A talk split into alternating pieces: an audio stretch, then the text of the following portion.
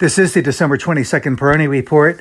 The Dow Jones Industrial Average up less than 6% year to date with little hope of any catch up of significance against the S&P 500, which is up by more than 14% and the, and the Russell 3000, which is up by more than 17%. And of course, the um, NASDAQ uh, is up by more than 40%. Uh, so I think that really defines the year that we have seen with more of a movement uh, toward earnings, where there are, are earnings leveraged opportunities.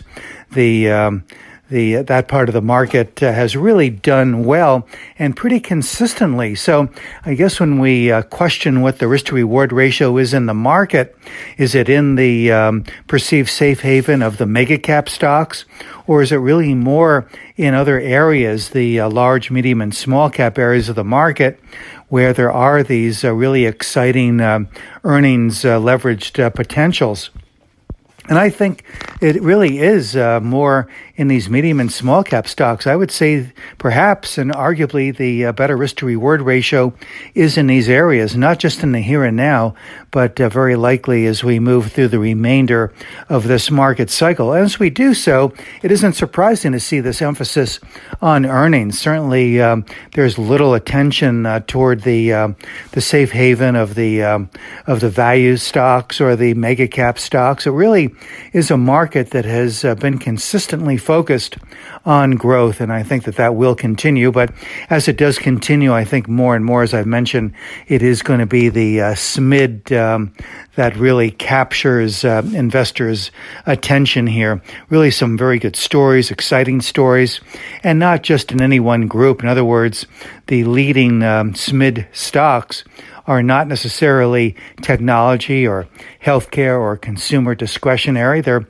other areas uh, as well that have um, really uh, just uh, done well against their larger cap um, uh, peers. So that to me uh, really makes for an interesting environment. Certainly a market uh, that is getting a bit more heated now uh, to the upside. We can see that with some of the daily gains now. There seems to be a little bit more excitement as we end 2020. Uh, certainly uh, more acknowledgement about the market's incredible feats this year. So, you know, this was a challenge, uh, not unlike uh, on a relative basis what we saw back in 2007, 2008 a time of uh, real unknown and uh, what the co- the um, consequences uh, would be. Uh, but uh, the market has uh, certainly shown once again that it has the ability to um, to recover, not only recover, but to uh, move to uh, new record highs in relatively short order, just as it did in the aftermath of the 2007 2008 uh, financial debacle. But after that uh, point, uh, that is the financial debacle, it really took years before investors started to warm up to the market again.